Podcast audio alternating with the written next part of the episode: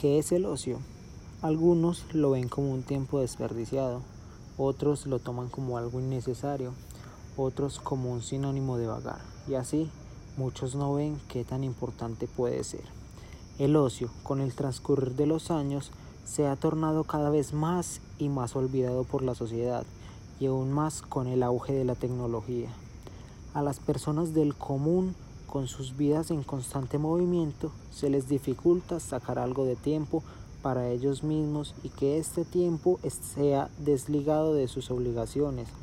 Por esta razón, el ocio es algo fundamental para los seres humanos, porque nos brinda un momento para el crecimiento y la construcción personal, con la posibilidad de realizar tareas, actividades, entre otras cosas, de nuestro gusto personal y libre elección, permitiéndonos mejorar y salir de nuestra rutina diaria.